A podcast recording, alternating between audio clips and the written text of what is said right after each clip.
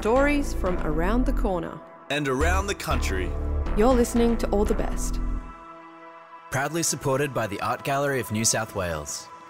Before we get into this week's stories, I'd like to take a moment to acknowledge that I'm recording from stolen Gadigal land and pay my respect to Gadigal elders past and present, and also recognise that the area where FBI radio is situated, Redfern, has long been a place of storytelling, strength, resistance, and resilience for First Nations communities.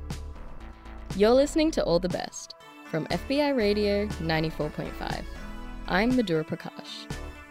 This week, we're returning to the Bla Mela Stori Project. Bla Mela Stori is a program by Katherine Regional Arts in the Northern Territory. Its focus is enabling young Indigenous people in remote communities to produce and share audio stories with their community. In this week's story, Angelina Joshua speaks to her co worker at the Ngukurr Language Centre, Grant Thompson. Grant shares experiences from his life and lessons he's learned from his elders. He also speaks about the positive impact that working with the Ngukurr Language Centre has had on his spirituality and well-being. Hello everyone, my name is Angelina Joshua and I live in Ngukurr community. Today I will be introducing my co-worker at the Ngukurr Language Center, Grant Thompson. At the Language Center, we are working to save 10 endangered languages. European way, they call them sleeping language. Grant will be sharing his personal journey to spiritual growth through learning his native language of Ngandi. He has made himself a great example for us all, and we hope you can learn from his insight and philosophy. Thank you for listening. Hello, my name Grant, and the other name is Matumba. Grant is a given name. I work at the local language center to revitalize language. I'm a filmmaker and I love playing music. It's on the bank of Roper River on southeast Arnhem Land. 900 people in the community. I think 10 different language groups from all parts of Amuko Roper River. When the settlers came, this was this is, was during the um, frontier war. People, little people from getting shot. I mean, I remember one of the elders here today. When she was a little girl, she saw a sign just down the river there. It was the sign said no shooting animal, um, no shooting aboriginals. So Ngukurr's um, Roper River Mission was more like a refuge camp, I reckon. People were gathered like cattle, like a stock. They would separate the herd, you know, the kids from their mothers. They would put it into institute.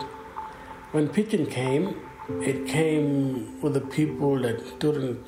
They came from different language background. They were put into dormitories, separated from their mothers. So they would spend a lot of time in the dormitories, not knowing the languages. So whenever the kids were trying to communicate each other, they were trying to communicate in Pidgin and English. And then that's where Creole started. Some some people elders are living now. But this one old lady in particular, she told me that she too, whenever she speak a language in classes, they used to make her eat soap. And very terrible. They call it the devil's languages. Don't speak that here.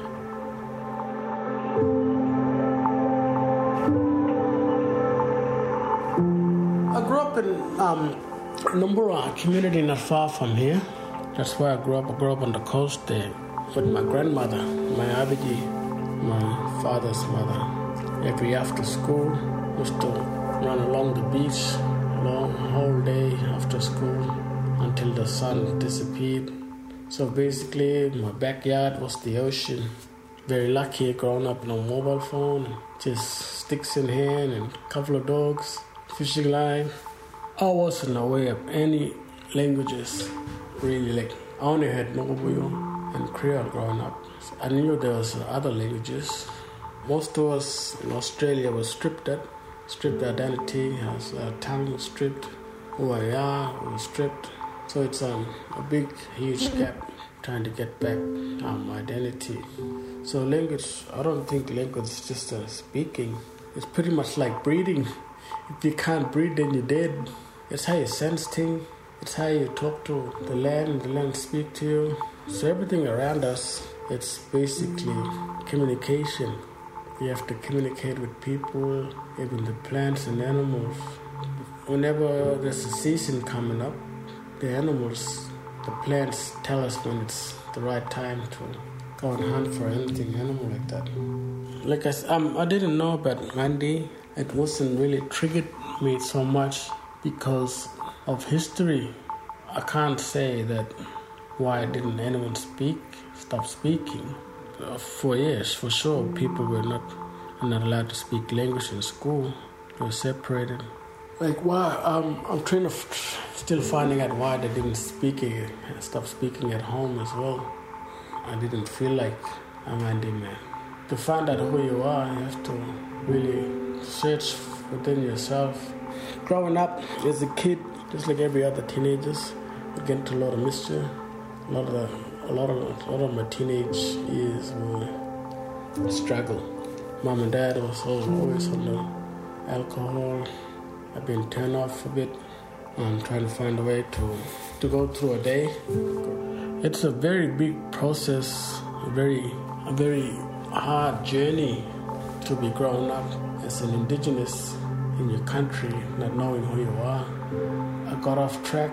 I mean, language has a way that helped me because growing up, I never had that um the respect of myself. I didn't respect myself of who I am, like how valuable I am to myself. What can I do for my people? I've seen a lot of. I've been through a lot of, lot of ups and downs. Basically, families used to move move house a lot in the teenage, get into mister and stuff. It's like a leaf that's fall off a tree, and the wind takes it wherever it takes it. So I'm like that leaf, pretty much, just letting whatever takes me where it takes me. I don't. I wouldn't have self control, losing me like who I am.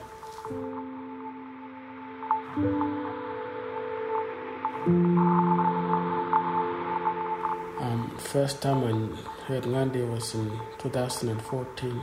I don't know how when I was then. I got employed at the um, local language center 2014.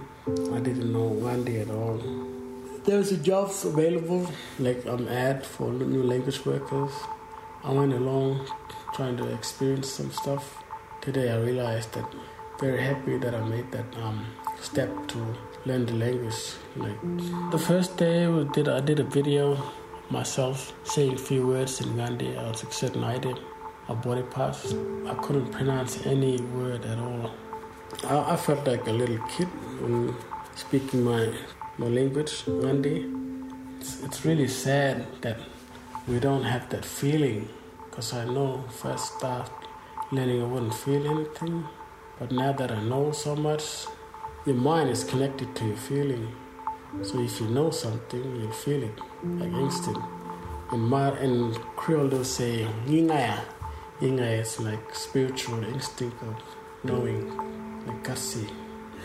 I started off 2014. There were only one um, speaker in Ngandi, my language Ngandi. There was only one old lady. Her name was Ngajongono, Jerry Thompson. Jerry is my great auntie. She said something to me about you gotta bite it a langus, and, uh, meaning you have to chew on it. Make sure you on it properly. Don't ever hold back on saying any words, meaning like saying it with proud and something. I mean, we will sit and have a yarn, talk about it in um, Langos. So we would talk about that story. What does it mean? Yeah, I had her and the dictionary and some audio. That's all I had learning the languages, uh, the language Ngandi. And it's in fact, um, it's benefited me so much over the years now that that um, I know a little bit of Ngandi because if you're not passionate about your work, then it's just work. Eventually, you get stressed. But if you're passionate about something you're working with, then it's living. I didn't worry about much income that I was getting from language center. You know, I, I, I just, it was a big healing process. I wish everyone could go through that. Ever since I started working at the Language Center, it's changed my life. It has opened so many doors. So the language has given me some like a, like a lens. I can see stuff clearly now that why were we like this and you know I understood the culture more. Like if I'm singing a bungur or manikai, a song, traditional song, bungur, I could learn the words, yeah. But if you understand the languages, it become more more interesting, more more painted. It's more about spiritual, I think. What I've what I've experienced growing up learning the languages. Because when you speak, you can't see what you're speaking, you can hear it and feel it. So learning languages, getting back the spirit and the feeling of what who you are. That's how I found myself learning language. When you're sick, you go to the clinic or hospital to get healed. Well, I felt like I felt like that in a kind of way. The language center was my um my healing place. Getting back your identity, identity, especially your language, you build so much inside your spirit, your confidence. Language has given me so much responsibility, so much doors to open. Also given me opportunities, and um, for the community, especially walking around the community, they would they would call out to me language man or center mob, meaning language mob. The language center has ten different languages to working on. Munanga call it endangered language. I will sleeping language. So it's up to us to wake it up. Time to rise again. So I was there about five years before Sherry or know passed away. I think just before that we were working on um on a film project. Uh, I was working on a film called Little Boys, and it was a story that I came up with, directed, wrote it, and had Cherry there don't know. We was working on the script, so I wrote the script in Creole and then translated to uh, Ngandi from.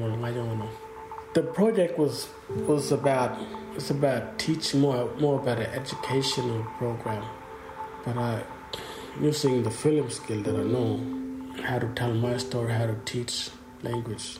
So there's five little boys star starring in the film. So they learned their lines and their script in their in, the, in Ngandi language. Got picked up two awards in Russia for it. Uh, yeah, the, the kids, the boys won best acting award and one for the best film in Russia. Hopefully, we'll make more. There's a lot come out from that um, film. After years of working, it clicked so much because I'm coming. I come from. I'm eldest coming from the family. Culturally, an eldest get ceremony and stuff to get get collect knowledge. So out there, it's a university for us to get a diploma or degree. It's a long life of learning. So cultural survival is very important, and the point that I realized was important because this is who I am as a person, how I become. Now that I know that cultural survival is very important for my people, not only for my people, but by everyone really. I mean, we got the oldest living culture here on this planet. Um, there was a pretty difficult time for me in that time. I'm, I'm talking about financing, food on the table, cultural survival, my kids, sacrificing the time. But then I realized, like, coming from a black fella from little community, I finally realized that how do I save my language by doing it? You have to take, it's up to you to do it. What triggers me to do it? I'm a storyteller. I mean, we are storyteller, and blackfellas love telling stories. Fireplace, by dancing, painting. My story is to tell stories about my people, about my language. I mean, I want to be the author of my people, not just because of my life, but personally, it has changed my life in many ways. who I am now, I think a storyteller to for identity. I mean, all my saying is people grow garden in the background. I like to grow langos in my back in my garden. I have to fertilize it. It made me understand who are my families, my extended family in the community, who I'm related and why I'm related to them, why the song lines are so similar to one's another. So language has a way to interpret everything around us, if you see. So there's language families. I found that there's language families. Like Ngandi, it's family to Rembarrnga, um, Ritaramu, Wagelak, and Kunwinjku. Kunwinjku is far up in the west. So it fascinated me about learning the languages, finding out about little small words, about language roots, where did they come from, how did they get here. So you have Yolngu Matha, right? So in Yolngu Matha, they have Rutar, Mawagala, Kumburboing, all those different clans, have family. Tongandi has that way too, but I didn't know that growing up. So we shared words because we were socializing culturally, ceremony, um. So when I was in Oben, Gunbalanya, like I am part of that language group because I'm from this group. So Ngandi is a Kunuwingo, language, just another dialogue of that language group. What really fascinates about my language, Ngandi, is it has connection with the West Arnhem and the East Arnhem connection. I don't think it's only ceremony, it's, um, it's a family tree. When I go fishing, I ask a lot about fish or about turtle, something. You know, one day. So I'd say, you know, Karwanje, you know, back me, or oh, you know, I know, I you. And I ask them to give, give me fish to the spirit ancestors. It changed so much. I mean, I felt connected. We are connected to our country mm-hmm. differently. But the language has different lens. So language has given me so much lens that I could see very far, like how this is happening, why. It basically makes sense if you're speaking from inside. That's is that that's that you? It's got to be you. Who else could it be? So when you are in country, on your country, you are you, talking to your country. How do you talk to your country? With that language from you and that language from the country. So this this has to be a bridge. It's very spiritual out in the bush. When you talk to the land or country, like a blessing.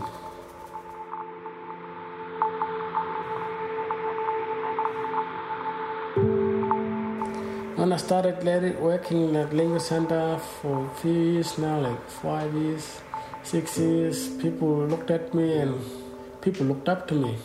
And I'm like, yeah, I wanna, I wanna, hey, can I come learn language? So yeah, so I ran, I ran a few workshops in time, like breakfast workshops for anybody really. So they would come before go to work at seven o'clock. They would come with the language center and have breakfast, but we would talk about all those items and, and languages in Ngandi. So I teach them. I wouldn't say I'm a fluent speaker. I just speak Ngandi. Before starting off, when I was saying words in Ngandi and reading a Ngandi book or trying to say something, I didn't feel it. It wasn't my my feeling didn't connect it with my mind.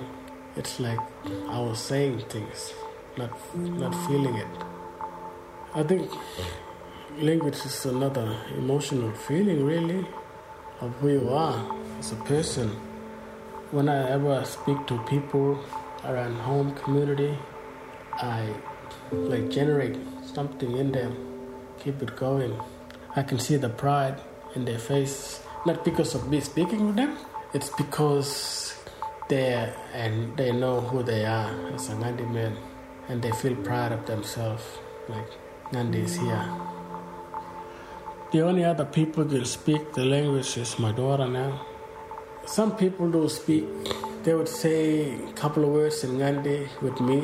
But my encouragement is to talk to other Ngandi people as well. I'm keep going at home. It's just me and my daughter, a few others, but not fluent to Ngandi. No one's really fluent to it. I don't know if I am fluent or not. Whenever, whenever I'm talking to another Ngandi person in language. I don't like that the idea of me being knowledgeable over a person that is like a knowledge of the language. I'm a leader, so I like to lead them and teach them. And yeah, keeping the fire going, very important for someone to keep the fire going. There's a fight, um, we're not losing, just that we need more family to come and learn. I would like my listeners to um, encourage one another. Um, this is not mine, it's to, I'm just part of it. I mean, should be all of us have history. Everyone has to. It's all about having a goal and doing what you want to do. Long time, ana man sabe ngande. Right now, ngai nyok nyok dina ko ngande wala ko yang ginangi. We talk na malangos ngandi. Kamak, yo kamak. Your language is sleeping. You gotta wake it up.